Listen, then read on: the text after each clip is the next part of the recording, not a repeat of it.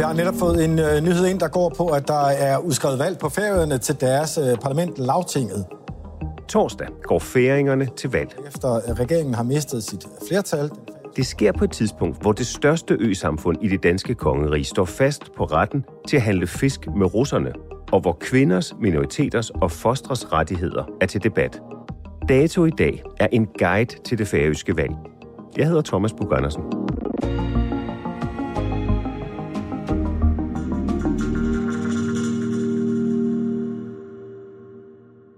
Hvad er Færøernes svar på rødgrød med fløde? Utanrikes politiska heimildarloven. Det to ord. Oteste politiske heidesteloven. ja, næsten. Det var jeg ikke kommet ind i førerne på, det der. Du sidder i Torshavn, Ja. hvor vejret lige nu er blæsvejr. Nej, det er faktisk dejligt vejr og stille. Øh, meget koldt, men lyst og stille. Så det er mere, end vi forventer i december måned. Hvordan mærker man valget på Færøerne i øjeblikket? Jamen, der er selvfølgelig plakater over det hele. Debatter, en masse debatter hver eneste aften øh, rundt om i landet, i medierne.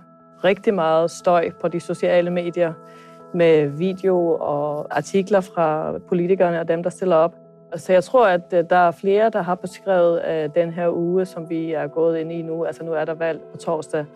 Og den her uge inden valget, det er virkelig, virkelig politisk støj, må man sige. Barbara Holm, du er chefredaktør for Frihedsbredets udgave på Færøerne. Et nyt uafhængigt medie på Færøerne, som hører under mediehuset Frihedsbredet. Du er med i, øh, i dato i dag, fordi vi skal tale om, at I færinger skal til lavtingsvalg torsdag, kun 39 dage efter folketingsvalget.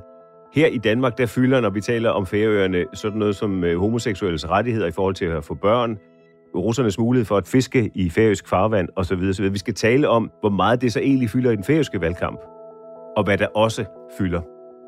Hvorfor er der overhovedet udskrevet valg på Færøerne lige nu? Ja, men det er der faktisk på grund af den udsagn, som vores udenrigsminister, forhenværende udenrigsminister, havde om Søren Pape Poulsen der i folketingsvalgkampen.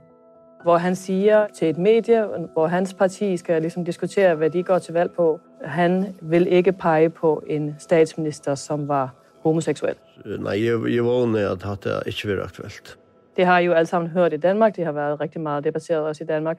Og det udløste så, at øh, nogle dage efter, så smed vores lavmand, øh, den her udenrigsminister, fra øh, sin post som øh, udenrigsminister. Når Jenny Savarana er blevet fyret på grund af homofobiske udtalelser om de... Og øh, efter en meget kort overvejelse, så besluttede øh, det parti, som øh, vores udenrigsminister repræsenterer, at de vil trække sig fra regeringen. Og så blev der, ja, udskrevet valg.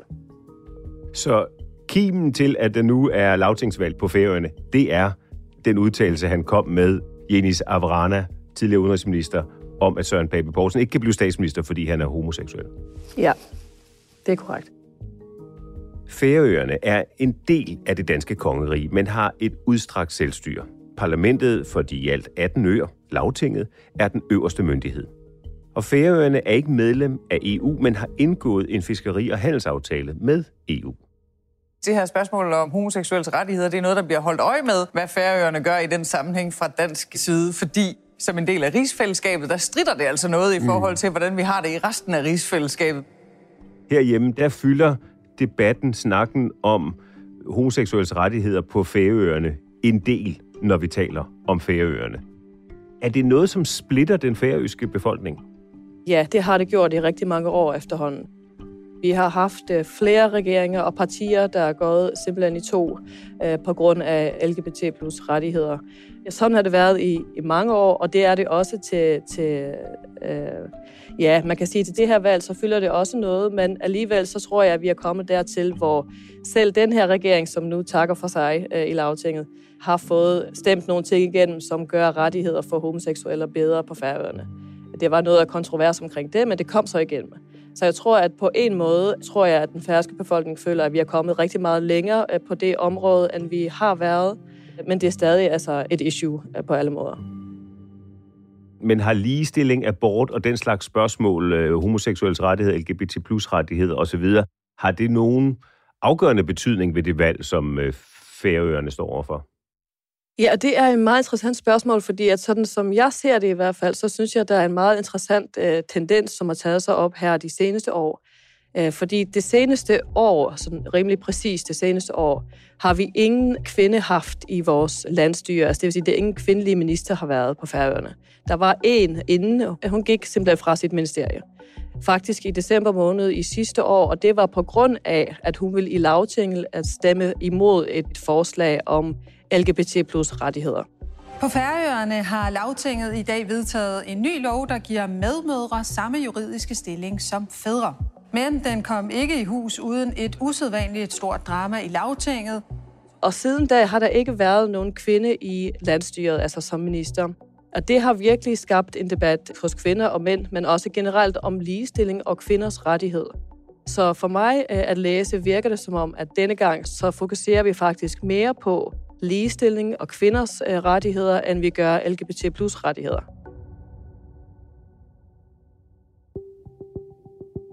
Så kvinders rettigheder spiller en vis rolle i det færøske valg.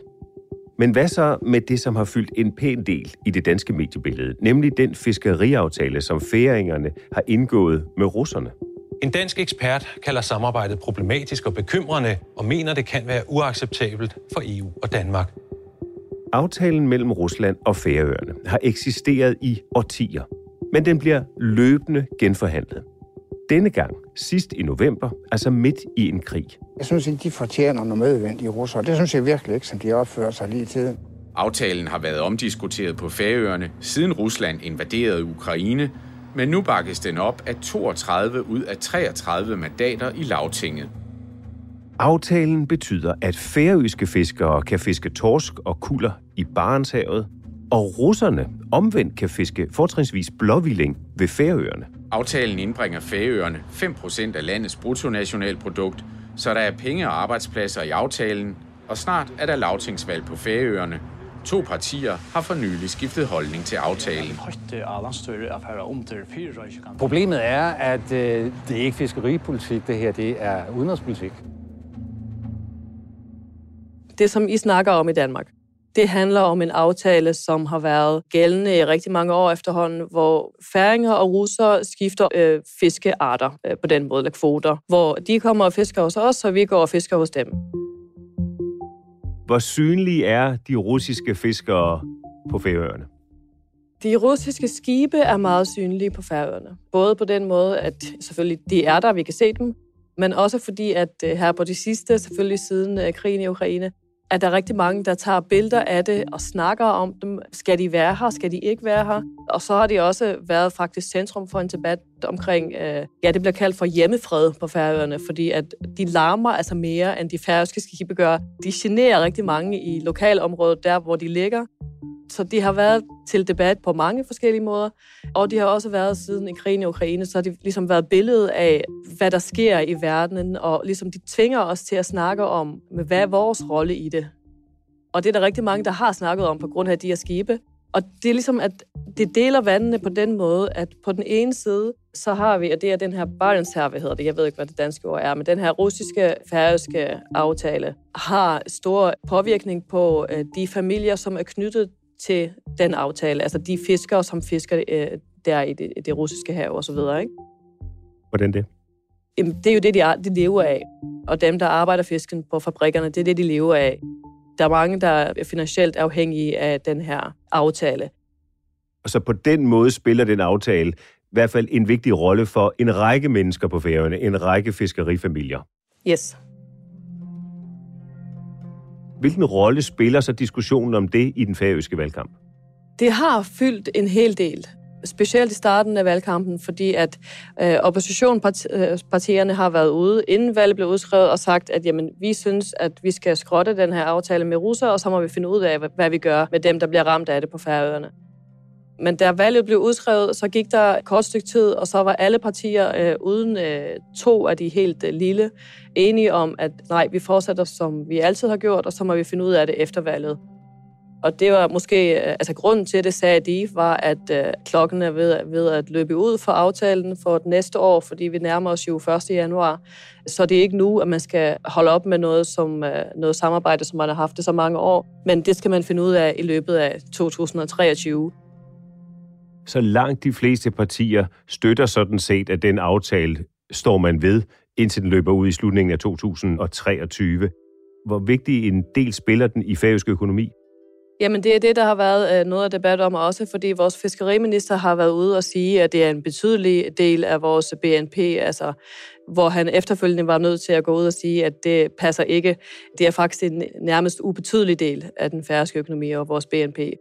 Så finansielt tror jeg for økonomien på Færøerne kommer det øh, i hvert fald ifølge ministerens øh, egne tal ikke til at have nogen øh, betydelig påvirkning.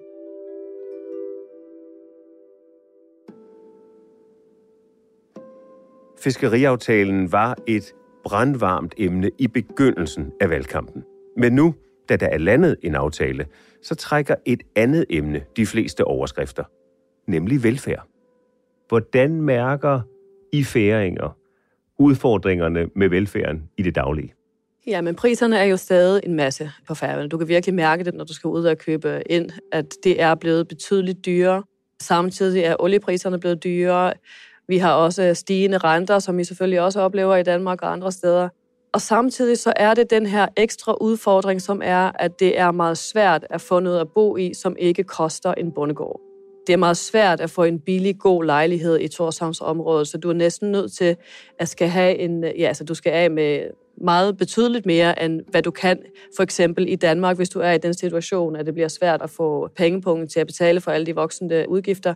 Du har ikke mulighed for at downsize din boligsituation og flytte i en billigere lejlighed. Så det er ligesom, at den her, de voksende priser i butikkerne og den voksende renter og inflation, oliepriser, det er ligesom, øh, jeg tror for mange kommer det til at være meget svært at få det til at hænge sammen her i den kommende tid. Og jeg har også hørt om rigtig mange. Altså for eksempel snakkede jeg med to folkeskolelærer, uddannede folkeskolelærer, som var enlige øh, forsørgere begge to, og som er nødt til at gå ud og vaske i fiskefabrikker om aftenen og vaske i shoppingcentre osv., for at få en ekstra indtægt på 3-4.000 kroner om måneden. Så jeg tror, at for mange er det meget svært lige nu, i hvert fald for, for de laveste indkomster, til at ligesom få pengene til at strække til. Hvordan forklarer du det paradoks? At det går så godt, og for nogen går det så dårligt. Ja. ja at økonomien aldrig har haft det bedre øjensynligt. At arbejdsløsheden er på 0,7 procent, og alligevel er der en række færinger, som har svært ved at betale deres regninger. Jeg tror, at et evne, som har fyldt øh, i den her valgkamp, men også i valgkampen, der har været inden, er den her kløft, som er imellem de rigeste og de fattigste. Jeg tror, at for dem, der, der bliver ramt, der kan vi specielt finde enlige forsørgere i Torshavnsområdet, som ikke er uddannet, eller har en af de klassiske, som vi også snakker om meget i, i valgkampen den her gang, at dem, der arbejder i klassiske kvindeerhverv. Altså det vil sige sygeplejersker, lærere, øh, pædagoger, ja, inden for de forskellige områder, hvor lønnen ikke er særlig høj, de fylder rigtig meget i valgkampen, og hvordan man skal hjælpe dem, fordi det er et voksende problem for dem, og måske ikke for dem, der arbejder inden for andre erhverv, hvor lønningerne er højere. Så jeg tror, at det er den her kløft mellem de rige og de fattige, som vi ser udspille sig lige nu. Og det fylder rigtig meget i valgkampen, hvad man gør ved de laveste indkomster. Ja. Er uligheden på Færøerne voksne? Det er meget svært at sige. Jeg tror også, at hvis man sammenligner med andre lande, så er uligheden på Færøerne sikkert mindre, end de er i andre lande. Men det er alligevel tydeligt, at for et land, øh, netop som du påpeger, som er så rigt og som har så god økonomi, som Færøerne har, er det jo meget mærkværdigt på en eller anden måde at opleve, at der er nogen, som ikke kan få deres pengepunkt til at strække til, hvis de er folkeskolelærer for eksempel. At de skal ud og arbejde andre steder i weekenderne eller om aftenen for at kunne betale alle deres regninger, hvis de er for eksempel enlige forsørger og bor i Torshavn til en meget dyre husleje. Og det bliver formentlig også understreget af, at Færøerne er et lille samfund, hvor det er tydeligt, hvem der har og hvem der har mindre. Ja, det er jo det. Altså, vi kommer jo hinanden meget tæt, så vi kender jo alle sammen nogen, der bliver ramt af de forskellige udfordringer, som er. Og jeg tror også, at det er grunden til, at det fylder så meget i den her debat, som er nu. Et andet, som ligesom spiller ind for den her debat, er, at det er blevet synligt for alle færinger her de seneste år, at vi har store udfordringer lige foran os, når det kommer til for eksempel ældresektoren fordi vi bliver ældre og ældre og, og flere og flere, men der er færre og færre, som arbejder inden for den sektor, fordi at lønningerne ikke er øh, gode nok, og sikkert også andre udfordringer med det erhverv. Det betyder jo så, at vi har hørt historier om tomme øh, pladser på de her ældre, øh, hvad hedder det, Plejehjem. Plejehjem, ja. Øhm, selvom vi ved, at det er rigtig mange, der gerne vil på plejehjem, og det er meget svært at komme på plejehjem øh, i nogle områder i landet, så kan vi se, at der står tomme senge, fordi at der er ikke nogen til at arbejde der. Så der er rigtig meget fokus på de laveste indkomster, de laveste lønninger og de klassiske kvindeerhverv, hvis man kan sige det på den måde. Og den velfærdsudfordring, at der er færre, der ønsker at arbejde i plejesektoren for ældre, arbejde som skolelærer, arbejde som pædagog osv., hvor meget opmærksomhed har det fået i valgkampen? Det har fået, jeg tør næsten sige, hele opmærksomheden. Det har været meget svært at se de store linjer. Øh, nu snakkede vi om Ruslands aftalen lige før. Det har fyldt en del, måske i starten af valgkampen. Men LGBT plus rettigheder, og for eksempel sådan store ting, som plejer at, at fylde meget i valgkampene, de har ikke fyldt så meget. Vi snakker i stedet for rigtig meget om, hvordan vi skal hjælpe dem, der har svært ved at øh, betale deres regninger. Og hvad er budene på, hvordan man løser den velfærdsudfordring? Det er jo blandt andet det her med, at man skal løfte lønningerne. Man skal med det samme lægge for eksempel 10% ekstra på udvalgte fagområder. Man skal fjerne momsen på nogle dagligdags varer. Man skal lave øh, alternative øh, boliger. Man skal øh, sænke skatten. Man skal, ja, der er en hel masse forslag om, hvordan man skal gøre det. Og det kommer næsten fra alle partier. Så Barbara Holm, her konkluderende, hvad er det for ideologier og samfundssyn, som vinder frem på Færøerne i øjeblikket? Trækker det i retning af mere socialisme, mere liberalisme eller mere konservatisme? Jamen, jeg tror, at alle de der ismer, de betyder noget helt andet på færøerne, end de gør sådan øh, i, i, øh, i bøgerne, øh, hvis man skal læse om, hvad de betyder. Altså, jeg tror, at når det kommer til ligestilling, når det kommer til LGBT plus rettigheder, så er der en tendens for, at folket vil gerne have mere liberal lovgivning og en liberal diskussion om, hvad vi skal gøre. Når det kommer til velfærdsområdet, så tror jeg alligevel, at der er ligesom øh, et flertal af dem, der, der stiller op til det her lavtingsvalg, som snakker om en mere socialistisk tilgang til det. Altså, at vi skal ind og hjælpe, vi skal ind og løfte, vi skal ind og gøre det bedre for dem, der har svært ved at få enderne til at række til. Så øh, Færøerne er et meget øh, sammensat land, selvfølgelig, som alle andre steder, selvom vi kun er 55.000. Så jeg tror, at det blæser i alle retninger, men i hvert fald, det som jeg mener i hvert fald fylder mest i det her valg, det er, at vi skal hjælpe dem, der har det svært, og at vi skal snakke mere om rettigheder til kvinder, rettigheder til homoseksuelle osv. Det bliver spændende at se, hvordan det kommer til at gå på valgdag. Mange tak skal du have, øh, Barbara Holm. Fornøjelse at have dig med her. Hvad siger man til hinanden på valgdag på Færøerne? På færøsk? Godt valg. Godt valg. Det lyder næsten dansk. Ja, det gør det. Det gør meget. det er der meget, der gør. Så godt valg til dig, og tak fordi du var med. Jo, tak. Ja, det var dato i dag. Til rettelagt af kongerigets bedste Sissel Ravn, Mathias Bundgaard og Rikke Romme. Lyddesignet af Ida Skærk og Pauli Galsgaard Jensen. Redaktør af Astrid Louise Jensen. Jeg hedder Thomas Bug Andersen. På genhør.